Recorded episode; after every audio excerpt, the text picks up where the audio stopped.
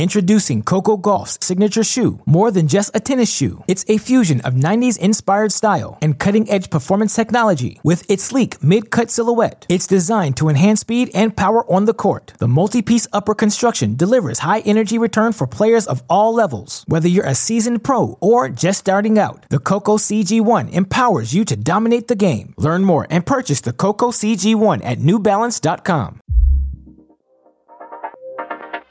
I'm Lisa Stone, and you're listening to Parenting Aces.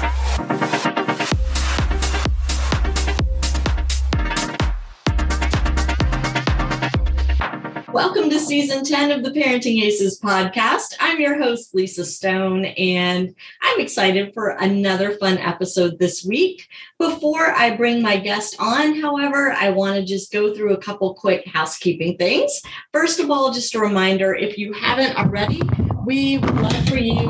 Oops, I'm having already technical issues. Sorry about that. Um, we would love for you to become a premium member of Parenting Aces. And you can do that by going to parentingaces.com and clicking on the join button, and we'll show you your different options.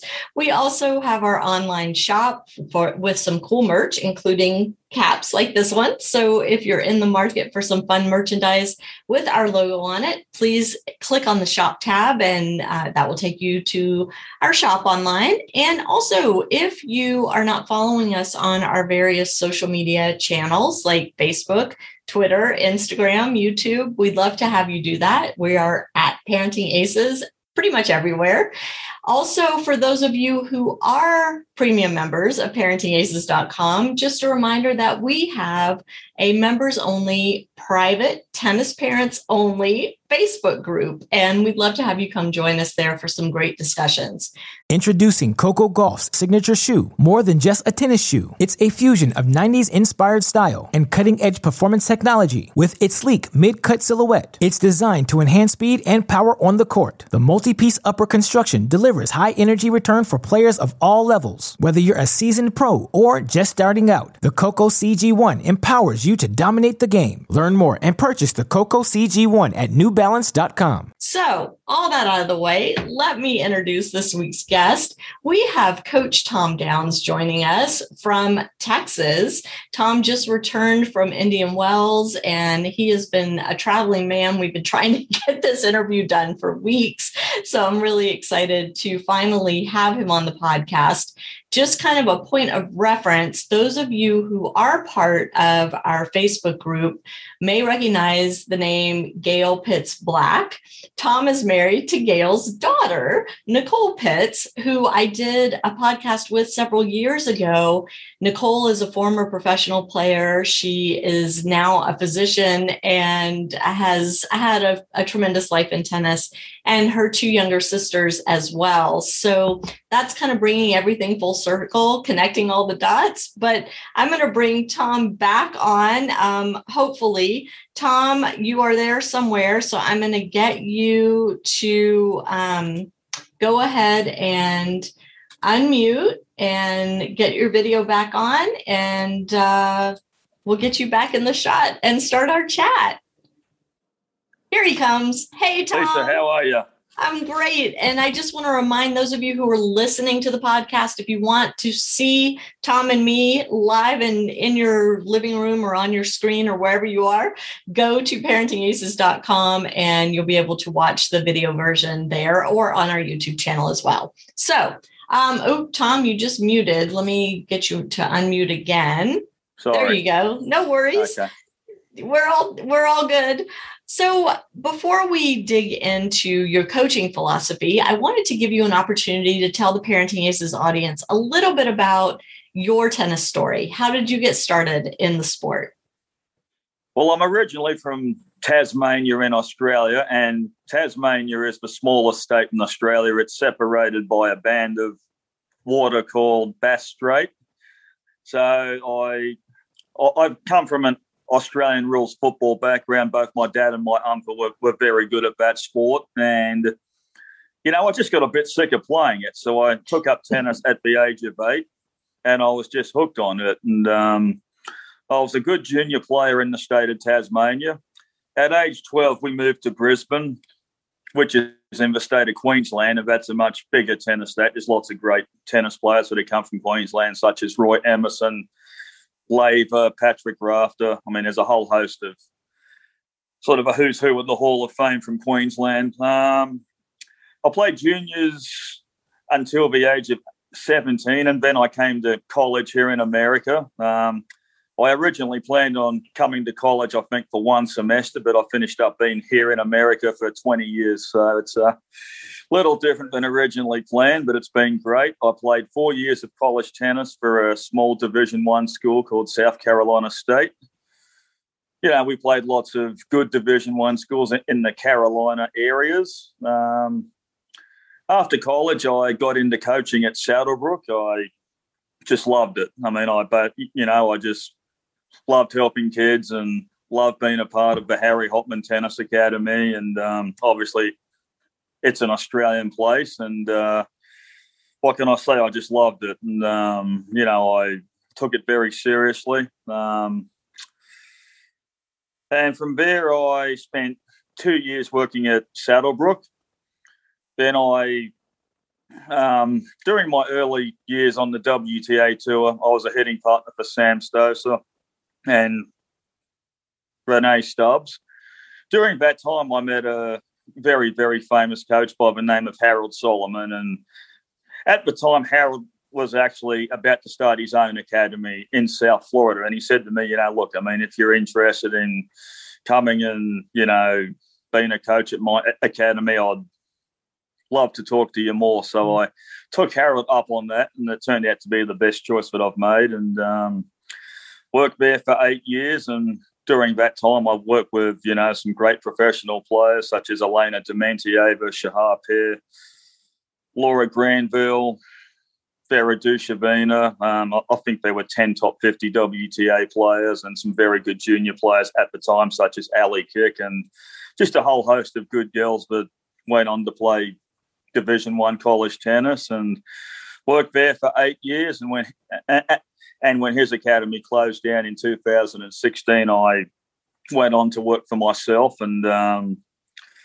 in South Florida. And uh, yeah, I mean, I've worked, worked with some good junior players, some good professional players, and I've had some great experiences and just been lucky. It's been a great ride so far you've had the opportunity to train under some amazing coaches and to learn from them that's so cool and mm. you know one of the things that we talk about a lot on parenting aces is the whole notion of mentorship whether mm. it's mm.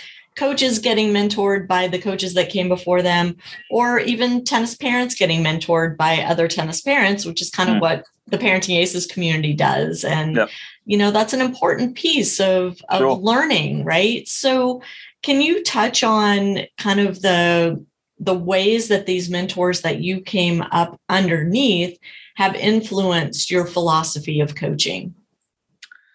Well, first of all, I went to Harold Solomon just because he's an unbelievable brand name in tennis. And, um, you know, at the age of 23, I admitted to myself that I, I had a ton to learn. And I knew that, and I knew that to get to the next stage of my coaching development, um, you know, I thought Saddlebrook was great and all that, but going to a guy like Harold, I, I just figured I'd get what I had to get in order to become a great coach one day. Mm-hmm.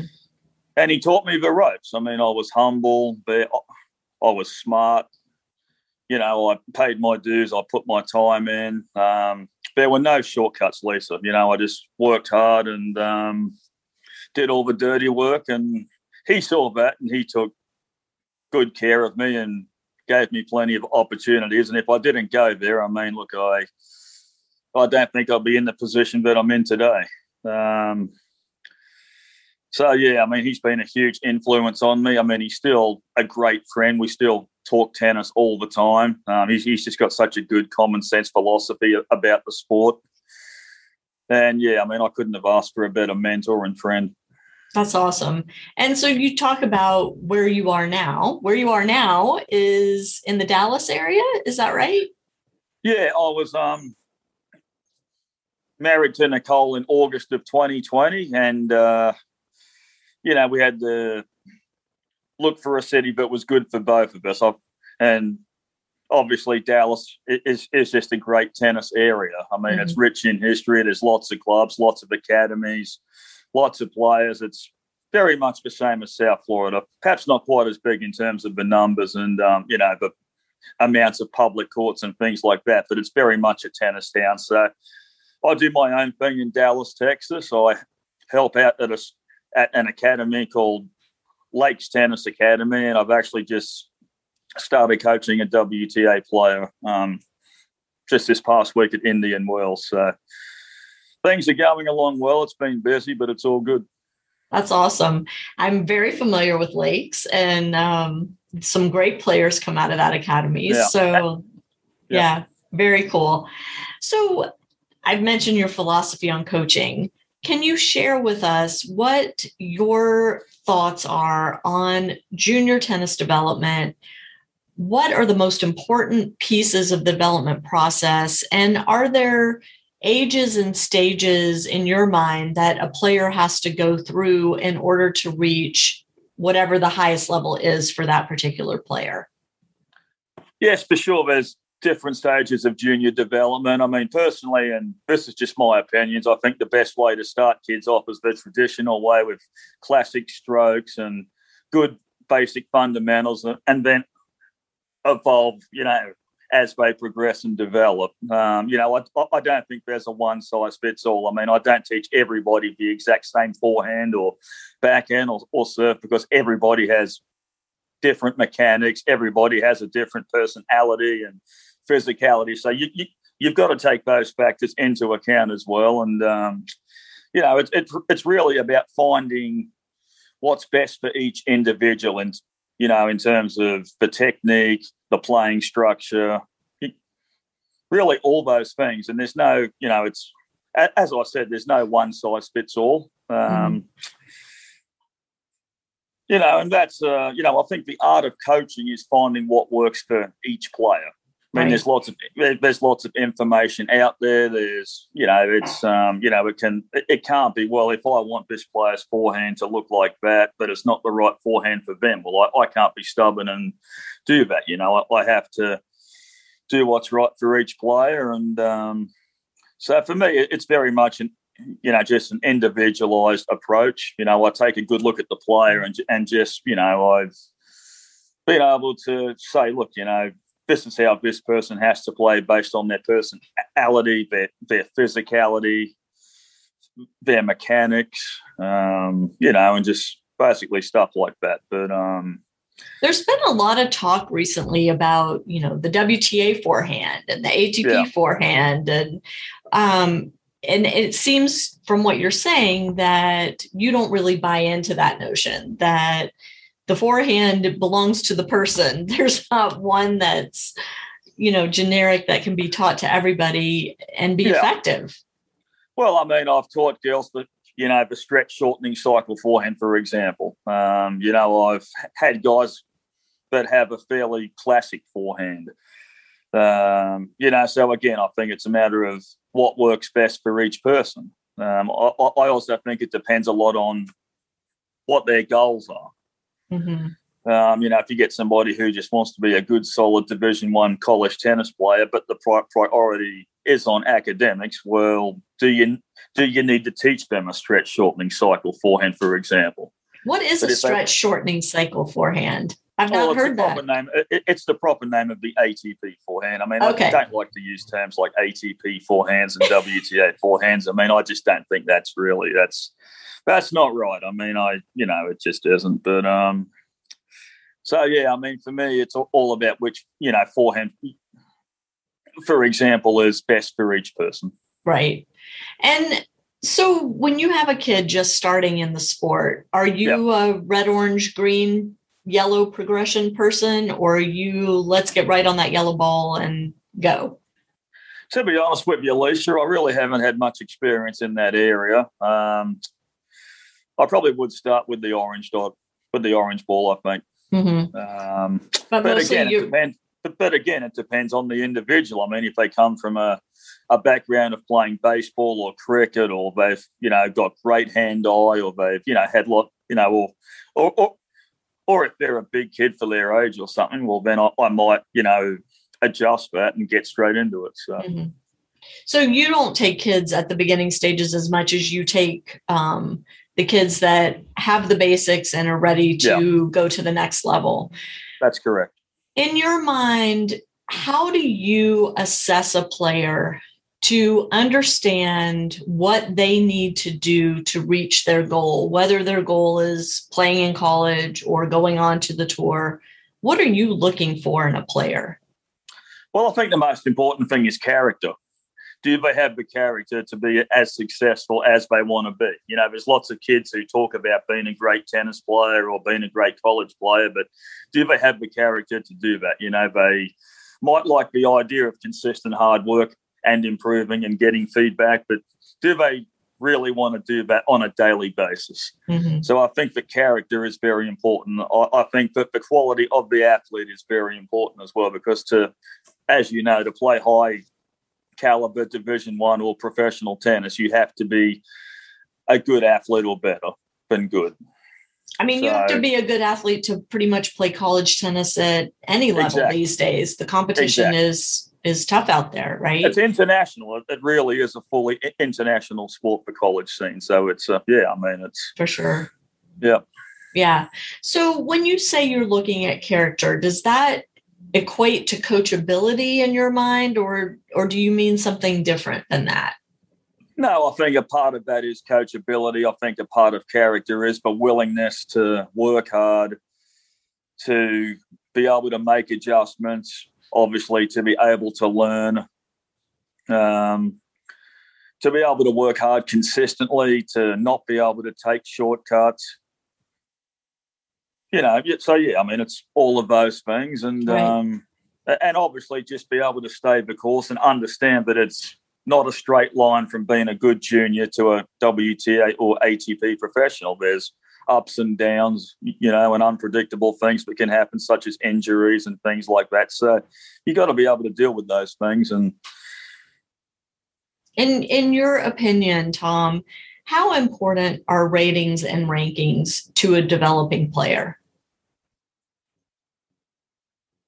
I think it's important. I think the problem is too much focus gets directed towards those things. So I think uh, I think a coach has to be able to, and again, I mean, it's a team effort, obviously, for you know for players at all the levels. So the coach has to get the buy-in from the player and the parents, and be able to get them to best understand the ratings and rankings and things like, like that. For example, um, if I have a kid come to me who's fixated on their UTR rating, well, I'm going to talk to them about that. I'm going to talk to them about how to approach that. I'm going to talk to them about, you know, how to deal with that. Um, you know, what do you do when you play somebody, sorry, who's got a UTR ranking below yours? Mm-hmm. Um, you know, and just things like that. So, yeah, I mean, I think it's important. And I mean, when you say you're going to talk to them, yeah. what do you say? Because everywhere you turn now, it's all about what's your ranking what's your rating. Well i think tennis is a one-on-one sport you know it hasn't changed across the years. It's a one-on-one sport.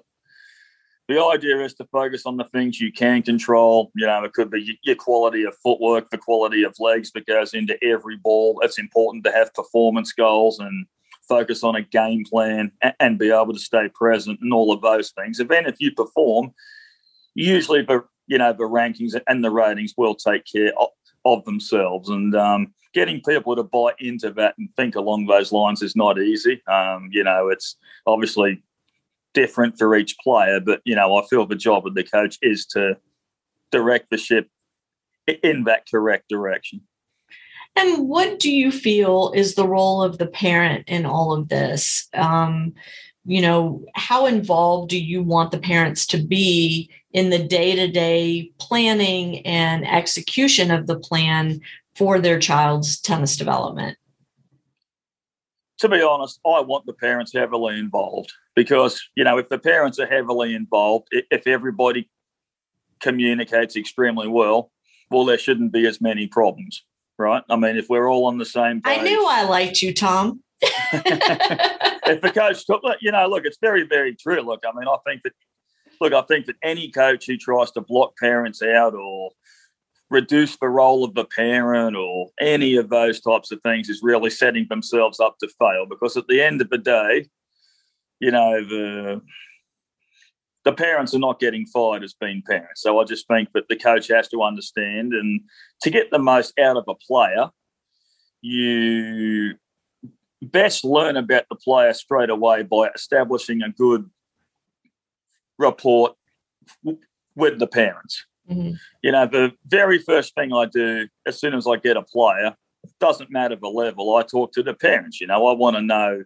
what the kid's thought process is, what's their personality, what type of learner are they, you know, just just things like that. So so then you don't waste as much time. Because the problem is if people don't communicate properly at the start, then we wait, you know, five or six weeks to have conversations that probably could have happened straight away, right? Mm-hmm. Yeah. And the whole thing. And, and then it's like, why? Why does it take so long to establish good communication? So for me, in Australia, we call them stakeholders, and I think that's a good way of seeing it and a good way of yeah. viewing it. And they're a huge part of the team, and and um, like I said, I mean, you know, sometimes we get parents that are heavily involved. Some, sometimes we get parents that drop the kids off. But either way, I mean, the parents have to be kept in the loop and they've got to be updated and um, you know the the development plan has to be clear the communication has to be excellent if there's any problems i mean people have to meet and talk about things you know i think this yeah you know, I think most of the problems happen because of bad communication and because coaches and parents are not on the same page. And, um, you know, I think as a coach, I mean, I, I, try and take the leadership in the whole thing and be like, now, look, let's let's talk about things. If you're not happy, call me. We'll talk about it. Um, there's no ego in the whole thing from my end. I mean, it's all about the it's all about the player. Mm-hmm. You know, somebody once said to me, the player is 95% of the team and perhaps the coach is 2%. And that's a, that's a good way of looking at it. Yeah, no, I agree. Yeah. What are questions that you wish parents would ask you up front before they bring their kid to train with you? Um,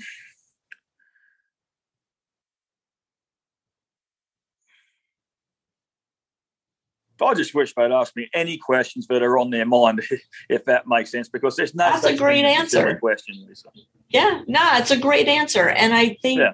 You know, for a lot of parents, they struggle over choosing a coach for their child, making sure that it's the right yeah. fit and all of that but they're afraid to ask the question. Well, I think the problem is, Lisa, I, I, think the problem is like a lot of the time, and I'm not trying to knock coaches or anything, I'm not, but lots of the time I think coaches have fragile egos. And if parents ask them questions, they're often scared, well, if I ask that question and he gets upset, well, yeah, he's going to get, you know, peeved off and he's not going to want to talk to me and maybe he'll take it out on my kid. And I'm like, well, you know, it should never get to that stage. Yeah. I mean, the coach should just be like, look, you know, at any given time, I'm prepared for any question from any parent. I mean, right. for me, that's just how it is. I'm like, you know, I'm a pretty intense coach. I mean, I work people extremely hard. Um, you know, I think that you know, I think that anybody who knows me knows that I keep things simple. I do explain things well. I'm known for good communication, but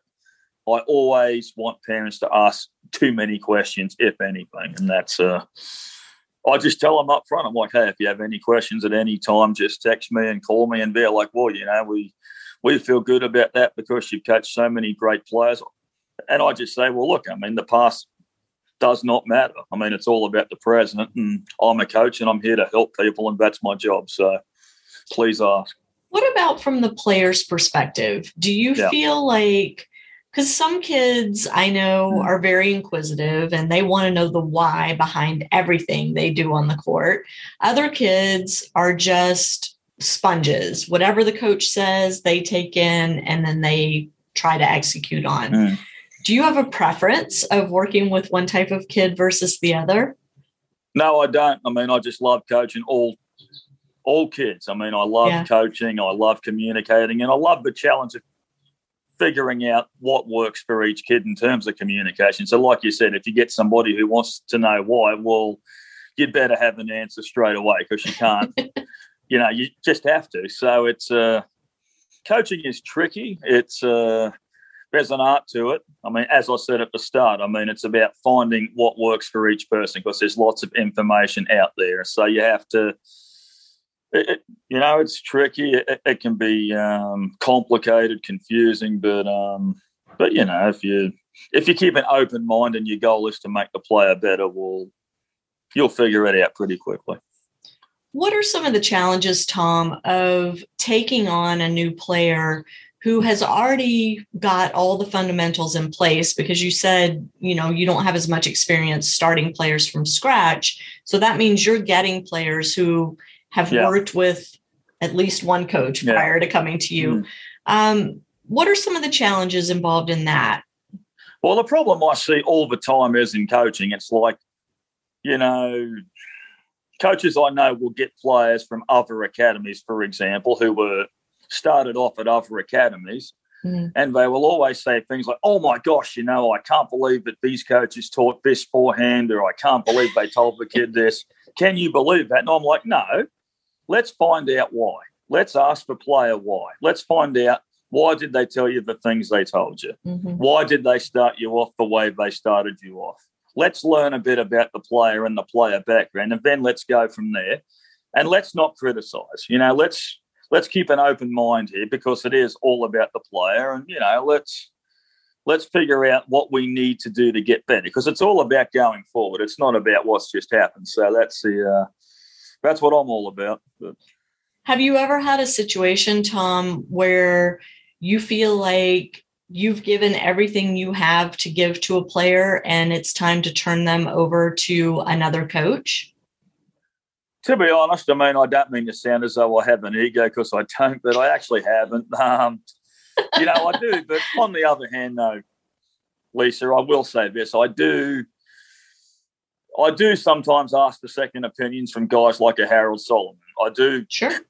collaborate with other good coaches that have excellent insights and have good input and don't have egos. Um, you know, I don't do well around big egos, but I but I'm not afraid to ask. I do seek, you know, expert opinions from guys like Harold Solomon and people like that. Um, for example, I I've been at many WTA tournaments, and Rennae Stubbs is probably one of the best volley coaches I've ever seen. You know, she she's a phenomenal yeah volley coach. I mean, she's a great commentator. She's a student of the game, and occasionally she'll see me working on you know, on a player's volleys and she might come over and suggest a couple of things. And, you know, I think that type of thing is great. So by all means, I mean, um, you know, I try to learn as much as I possibly can and become the best possible coach for every player by seeking expert opinions and yeah.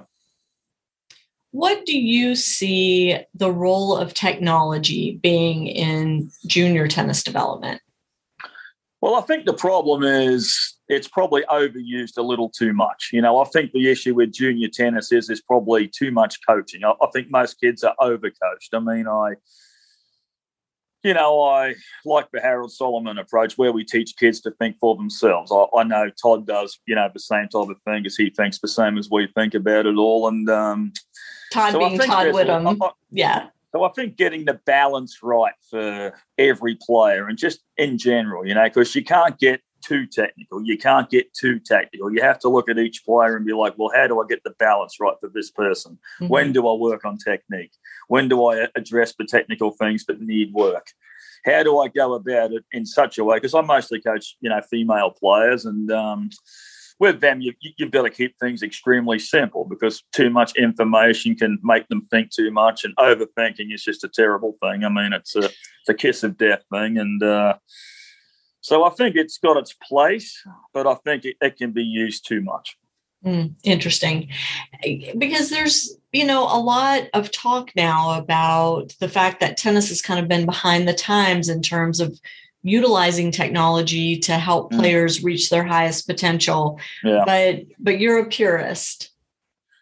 Yeah, and I just think that some people, I mean, tennis is not the, you know, it's not the NFL. It's not basketball. You know, it's a one-on-one fluid and conditional sport. So while I, agree that, for, you know, for example, dartfish tag matches are a great source. I mean, they're unbelievably good and they do make the game plans more accurate. But I do think that, you know, having, you know, slow motion on iPhone is great. It definitely does help. Mm-hmm. But I, I, just think, um, you can't go off on your own tangent too much with that stuff. I mean, if you get obsessed True. about something as a coach, I mean, it can have a bit of a negative effect. So you just have to get the balance right. Um, having said that, I mean, if you can do that and use it well and properly, I mean, it can be a great asset. So, yeah.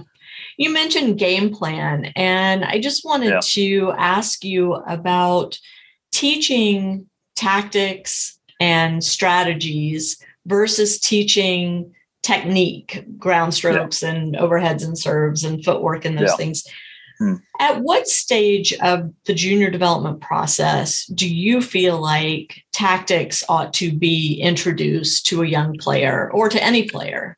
I or think straight away because they yeah. have to learn to play the game as soon as possible. So I think straight away. Um, mm-hmm. You know, I get it's a little bit disappointing when you get a student who's come to you who is technically very, very good, but they don't know how to play. Mm-hmm. And it mm-hmm. happens in the pros too. Sometimes you get a great talent who's a great ball striker who might be 300 in, in the world on the WTA tour, and you're like, well, if only they knew how to play.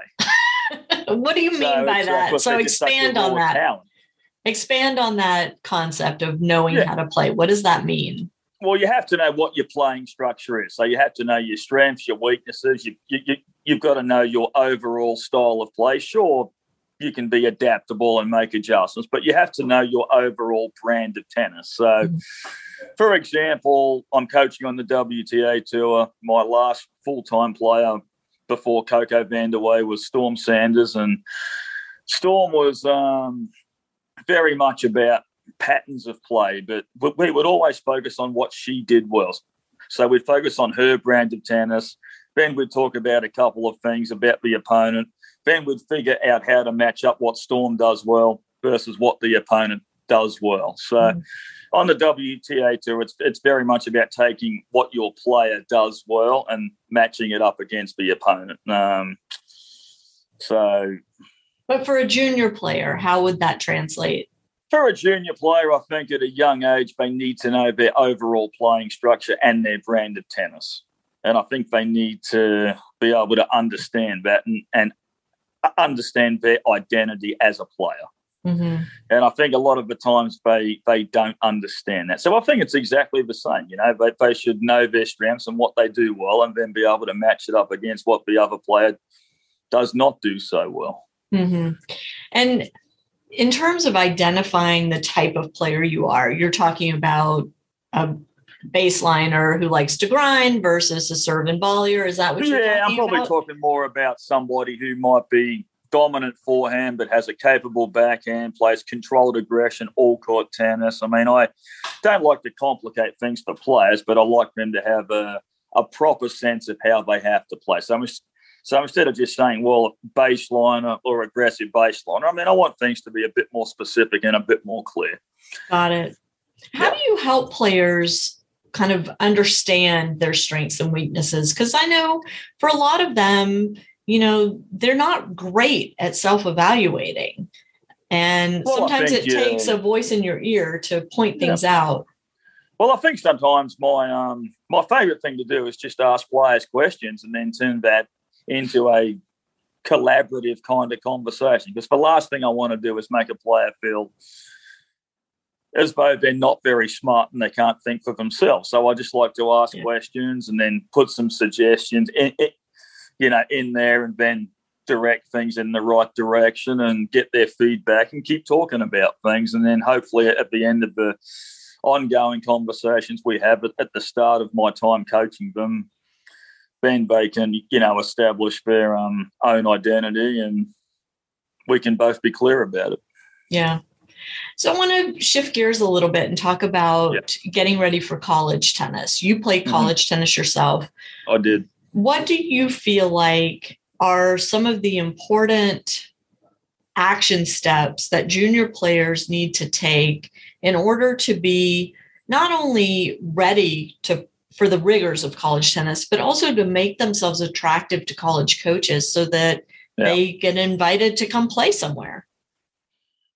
Well, I think the most important thing a, a college coach looks for is can the player win matches? Do they know how to win? So, you know, if you can find ways to win, if you love the battle, um, you know, and if you're a problem solver and you get to solutions quickly, if you're good at those things, you know, of course, you have to have the talent and be a, a good athlete or great athlete. Um, if you have those things, I think those things go a long way towards securing a good scholarship because coaches want that. I mean, they want to know that if it's coming down to, you know, for us, it used to be the seventh match was the deciding match. Mm-hmm. I mean, assuming, you know, if it's free free. They want to know that they've got somebody who loves pressure, can win close matches, can embrace the battle, can get to solutions and problem solve, and you know, and um, and it means a lot to them to to, to win matches. You know, yeah. for that team in school. How do you help a junior player develop that skill set?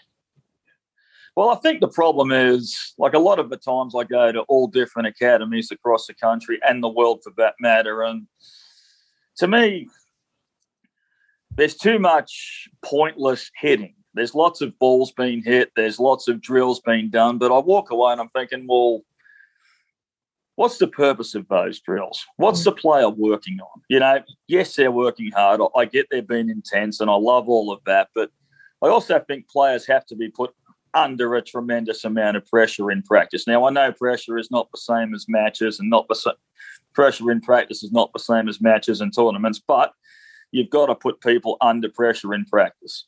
Mm-hmm. You've, you know, for getting them to focus better, be more disciplined, whatever your reasons are. You know, they just have to feel, you know, some sort of pressure. And I think those that do that usually do much, much better in close matches.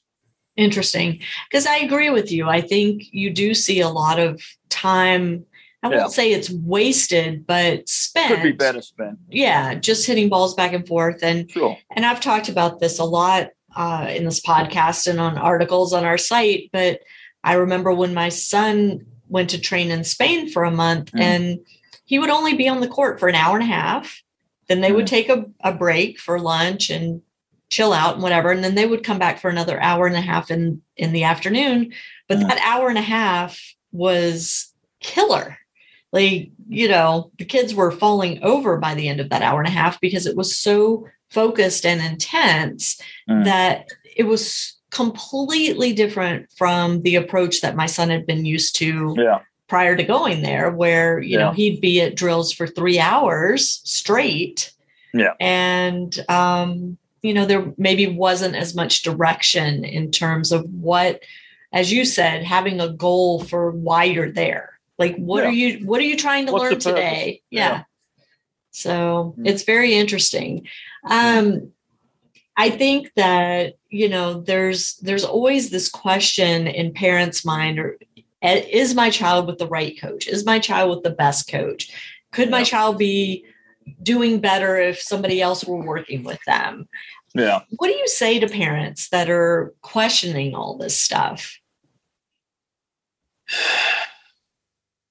Mm, I think the thing about America is, and probably Australia too, and other countries, is there's just so many coaches. So there's lots of information. It's like finding the right doctor. How, how do you find the right doctor? Um, you know, I think the important things that I, I, look for when I know a coach is the right coach for a player is is there a connection? Does does the player respond to the type of coaching that's given? Do they get things quickly? You know, can I watch a match and honestly say to myself, is that player improving? Has that player player improved since the last time I saw them play? And if the answers are obviously yes, well, it's obviously the right coach. What I tell parents is you've got to have two feet in the door. when you go to a new coach. You've got to give the coach a chance. You've got to buy into what they're saying. You can't have, you know, one foot in the door and one foot second guessing everything. Mm. You you just have to give the coach a chance. And if you're unsure about things, well, just explain some things. And if you're unsure, you know, when you first look at hiring a coach, well, ask for his mentor's contact number and find out some more. Yeah, that's a great make suggestion. Some, make some phone calls. I mean, you know, if I go for a job interview, I mean, I've got to bring my resume, I've got to bring my reference list, I've got to be prepared to ask some tough questions you know, and that's that's very much the same. Yeah, really, as this should be. How important is it for the junior coach to be at tournament matches? I don't think the junior coach has to be at every single tournament match. I mean, I think probably 70% of the time, perhaps 80% of the time. I do think it's different to watching practice matches. So if any coach tells me, well, I don't need to go watch them play a tournament, you know, I watch them play practice matches all the time. I'm just like, well, no, that's that's not it. You've got to see them play under true pressure, and um, you'll learn a lot. But no, I don't think you ha- you have to be there every single match. I mean, I think that's almost detrimental and doing the player a disservice because too many times the player becomes dependent on the coach. Mm. And I think the, you know, as I said earlier, the big problem in today's coaching is there's too much coaching, there's over coaching, there's not enough coaches asking players questions and teaching them to think, you know, for themselves. And um, so I think, you know, having a coach there 100% of the time actually hurts player development. Interesting. Interesting. Well, Tom, it's been so fun chatting with you and getting to hear a little bit about how you approach working with players as they're coming up through the junior years and hopefully into college and maybe onto the professional ranks. Um, if if the parents watching this want to get in touch with you, what's the best way for them to reach out? Through cell phone or email. Okay. Um, yeah. And we'll have links in, in the show notes on parentingaces.com for That'll that. Be great. Thank do you. Uh, do you do camps or do you take kids on school holidays if they want to come train with you? Is that an option? Definitely an option. I teach private lessons, semi-private lessons. Um, you know, I teach clinics. I, I, I have players actually come to me from different states. I've got kids coming from California, got players coming from Pittsburgh, Pennsylvania. So I've got players that are all kind of spread out across the country but come to me from time to time. And, um, you know, I always stay in touch and follow up and check in and see how things are progressing. And, um, yeah, so. In those situations, what is the relationship with the primary coach in their hometown? Well, it's a very good one because the last thing I want to do is make them feel as though I'm stepping on their toes or, you know, showing them up or anything like that. So sure. I'd like to, you know, I like to get to know them. I, depending on their personality and their, you know, overall thought process, um, yeah. determines how I approach things. I mean, if they're laid back and easygoing, it's easy. Um, you know, I just ask them a couple of questions because, as I said, I mean, I'm not one who likes to criticise or you know anything like that. I'd like to know the why behind doing something, and um, you know, I don't claim to know everything about tennis and coaching stuff. You know, look, I mean, there's lots of coaches, you know, that are out there that have lots of good ideas, and there's different ways of doing things. And um, so, yeah, I mean, I like to collaborate and talk to them and keep them updated. And, um, you know, if they come to me for a session, I send them an email, you know, straight away. And then we have a FaceTime conversation about things. And, um, know, we always keep in touch. So I love that. Well, Tom Downs, thank you for coming on the podcast. We will have your contact information, as I mentioned, in the show notes on parentingaces.com. It's been a pleasure chatting with you. I look forward to having you back on and getting some more information next time we chat. But thank uh, you so much for having me, Lisa. Yeah, it's been a pleasure. Thank you. Thank you. And thank to my so audience, thank you so much for tuning in. We'll catch you next time on Parenting Aces. I'm Lisa Stone, and you've been listening to the Parenting Aces podcast for tennis parents by a tennis parent. If you like what you've heard, please subscribe to us and write a review on iTunes. For more information on navigating the junior and college tennis journey, please visit us online at parentingaces.com. Thanks for tuning in and sharing us with your tennis community.